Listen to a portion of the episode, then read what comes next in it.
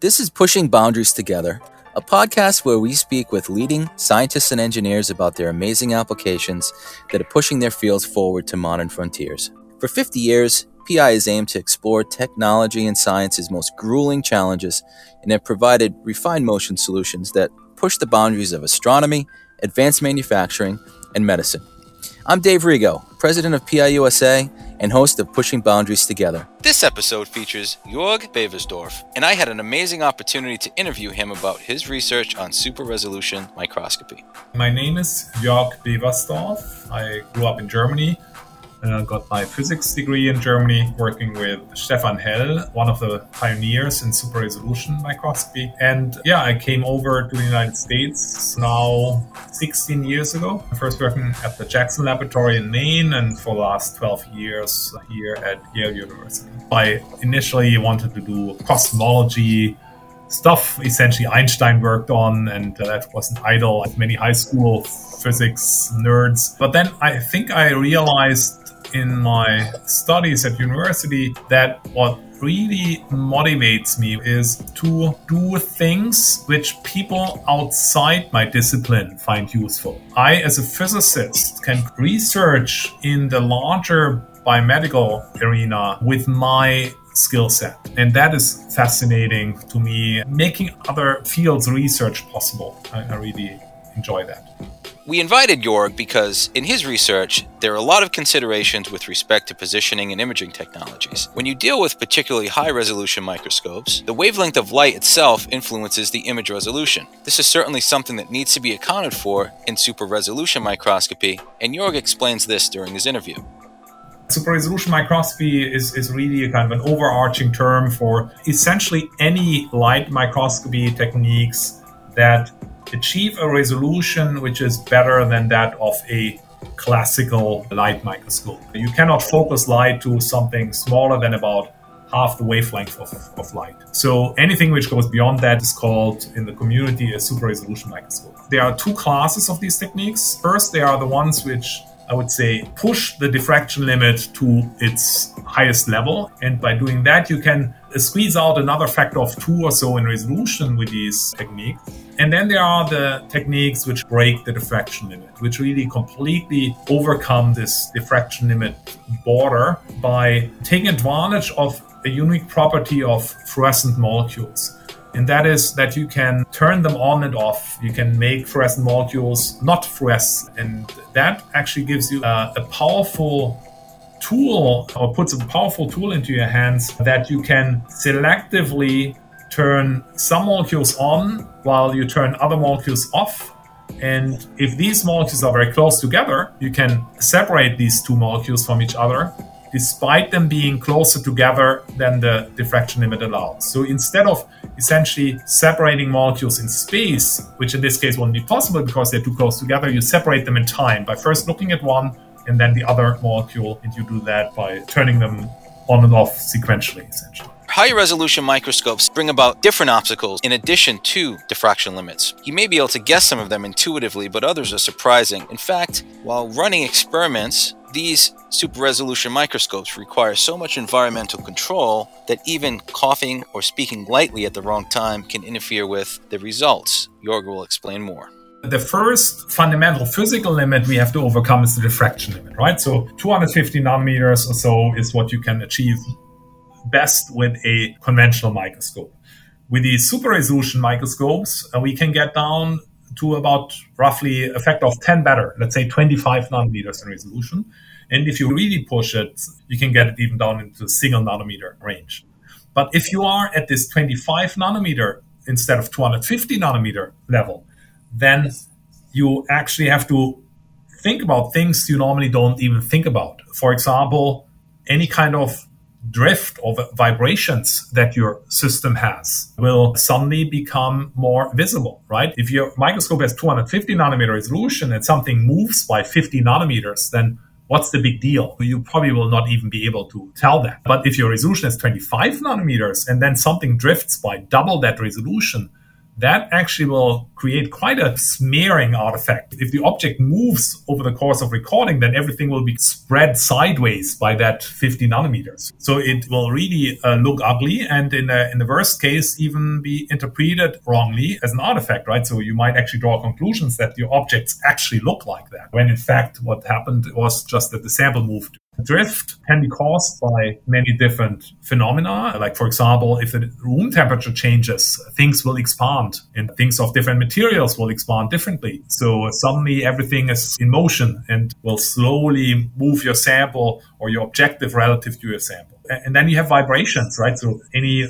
vibration in your floor, if somebody walks by your microscope by your image, can make your whole microscope jitter around or vibrate. Or if somebody speaks too loudly, the, the sound waves might actually interact with your microscope and make the microscope vibrate. This is something which PI, of course, is aware of and knows a lot about. And that's what we use these actuators for to correct uh, to a large extent when you look at smaller and smaller things. We are talking about fluorescent molecules here because we image fluorescently labeled samples.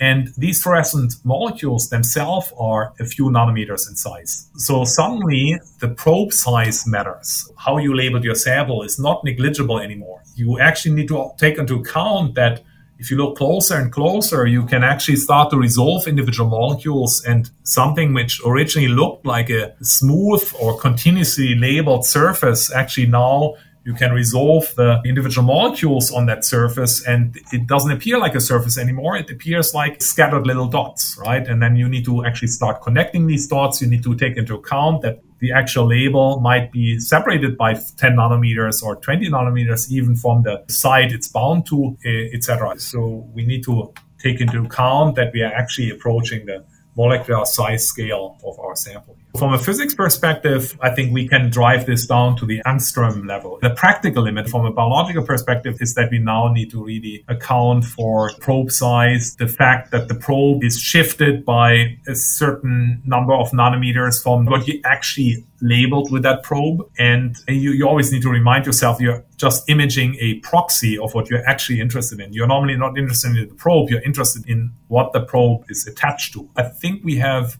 reached the level of what makes sense to resolve there. The ultimate limit, I think, that we have reached with fluorescence labeling is that we typically label each protein we are interested in with only one probe molecule. So you end up with one dot.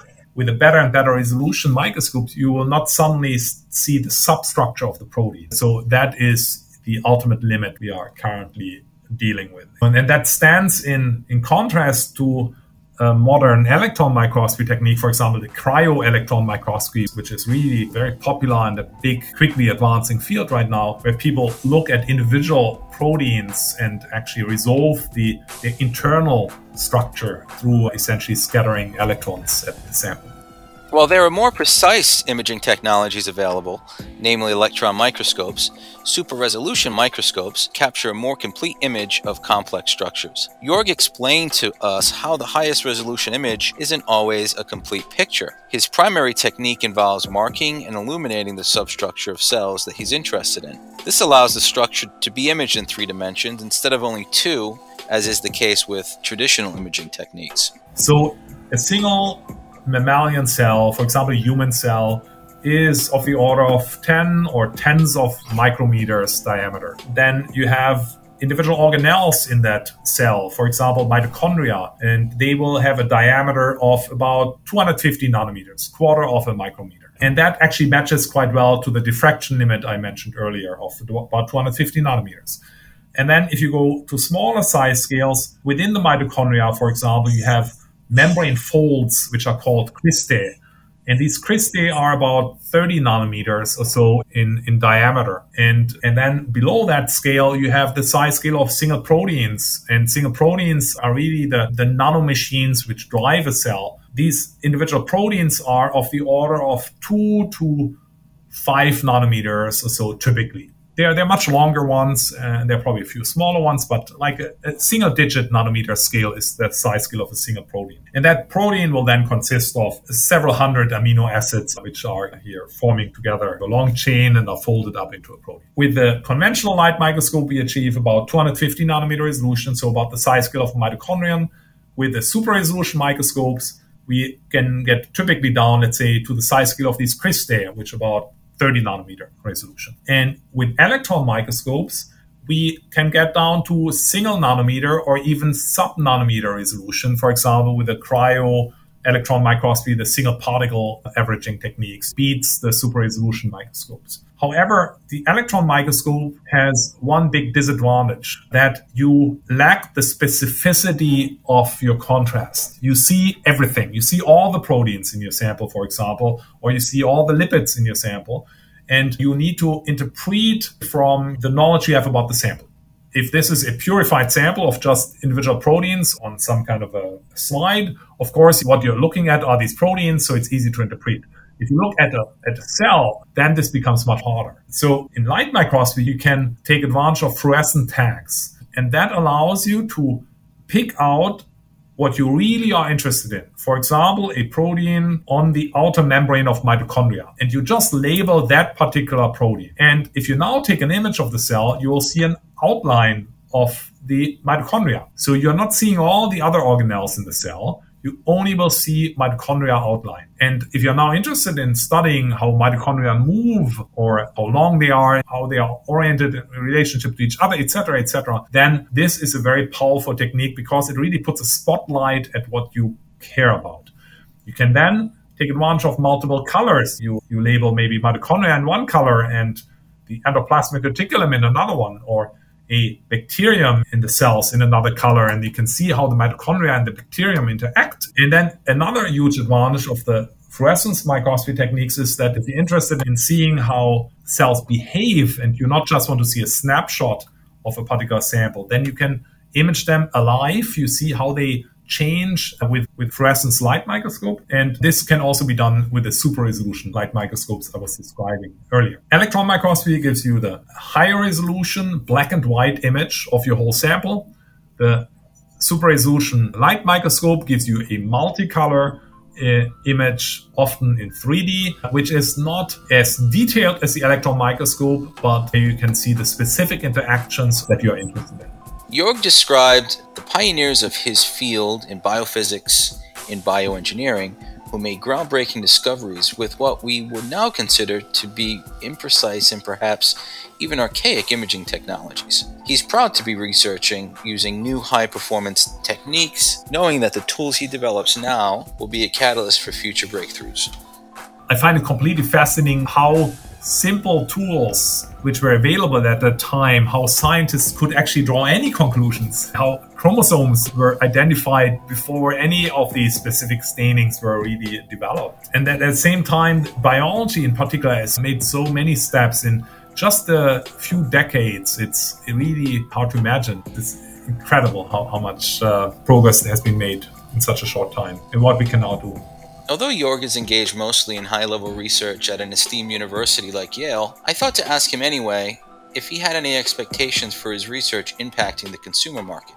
I struggle with the term consumer market. We are not thinking in terms of consumers, but let me explain a little bit how our research then impacts society. We are building microscopes which are then used by our biological researcher colleagues for biomedical research. They use these microscopes to discover new processes in biological cells. They, they understand better how a healthy cell looks and how it works, and they understand better how a sick cell looks and what's going wrong and why it's sick by looking at it with our super resolution microscopes.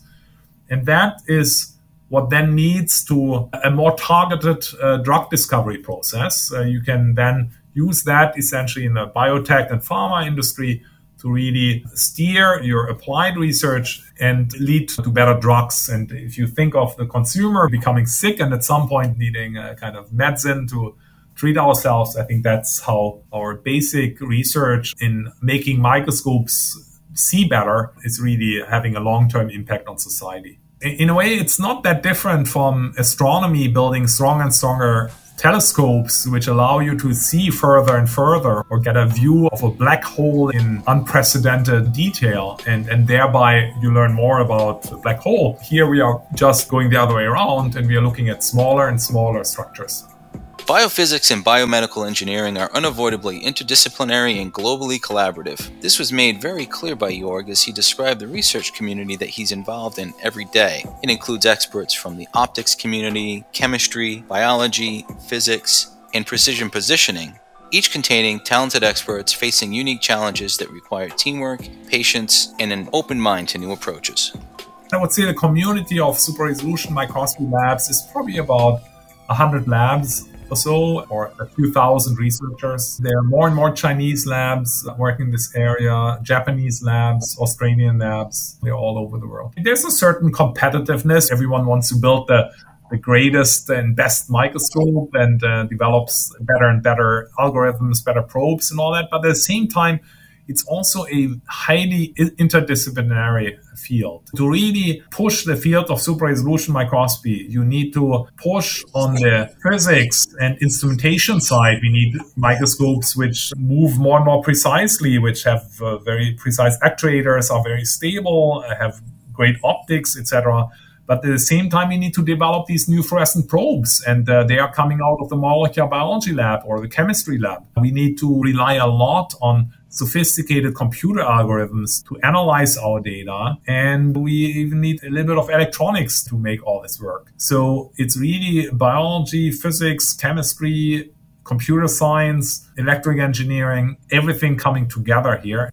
No lab is an expert in all of these techniques. So we rely on each other also as collaborators and work together. Somebody develops a new probe, the next person develops a new algorithm, the third a new microscope. And it's a still a fairly young field which really took off about 15 years ago. And yeah, so I think there's a lot of enthusiasm the newest challenge Jorg has had to overcome is how to automate his setup. He has been able to scale his research up from several dozen images to many thousands per day, allowing future discoveries to develop much faster. Jorg explains some of the major issues he's had to overcome on the road to automating his imaging technique. We are at an exciting stage in the field right now where there has been a lot of pioneering work over the last few decades, pushing the envelope further and further, showing what is doable. And I think what we now are focusing more and more as a field is higher throughput, higher efficiency, higher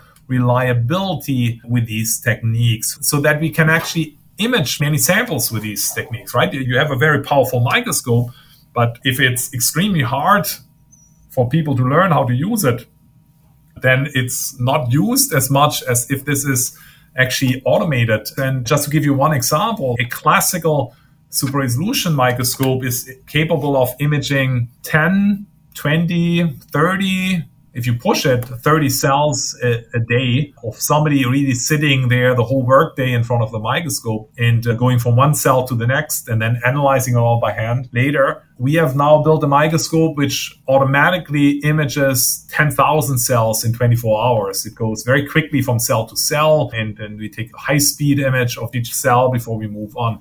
So this just gives you an idea of kind of another envelope we are pushing there, and that is that of throughput. It's a huge difference from a biological perspective whether you image a few tens or 10,000 cells. Gives you much higher statistical significance and much higher reliability of your results. Another thing which we are pushing, which also I think is exciting, we are going from imaging single cells to imaging cells in the tissue context. Traditionally, a lot of microscopy is done on isolated individual cells, but we need to acknowledge that cells in the human body are usually not by themselves in an isolated manner, but they are actually growing in tissue. They are connected to neighboring cells. They communicate with each other. And uh, I think that's uh, we are building now these super resolution microscopes, which really allow us to look at cells in the tissue context. And this is challenging from a microscopy perspective because imaging through tissue can be hard. The tissue is non-transparent, as we all know. You you cannot see through your hand, and so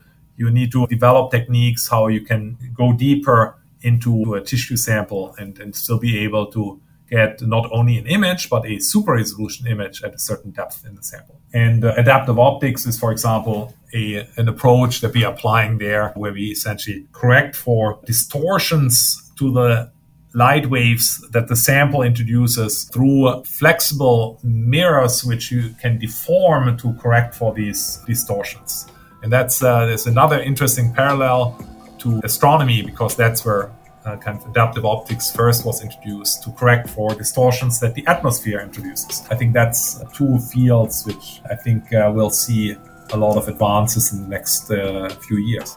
With these problems solved, biomedical researchers will have access to more accurate information on processes that would otherwise be invisible to traditional imaging techniques. We are lucky to have people like Jorg pushing the boundaries of nanoscopy and super resolution imaging. Yeah, so super resolution microscopes are, in, in our community at least, far field microscopes. So we deal with the problem that we need to focus light, and that is limited by diffraction.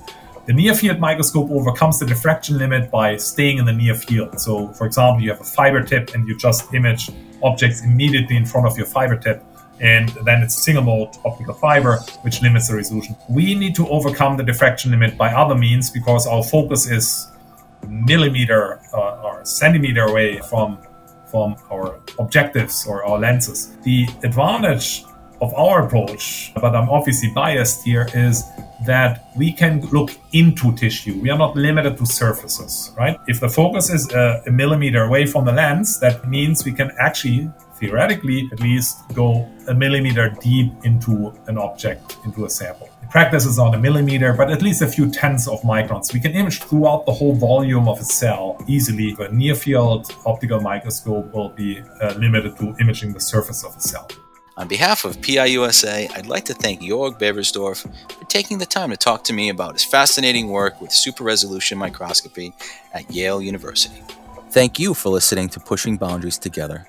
This podcast is brought to you thanks to PI Physik Instrumente, a global designer and manufacturer of nanometer precision motion systems, performance automation products, and piezo technology solutions. At PI, our goal is to push the boundaries together with scientists and engineers to help realize their missions with the precision required for greatness. Visit pi-usa.us for more information.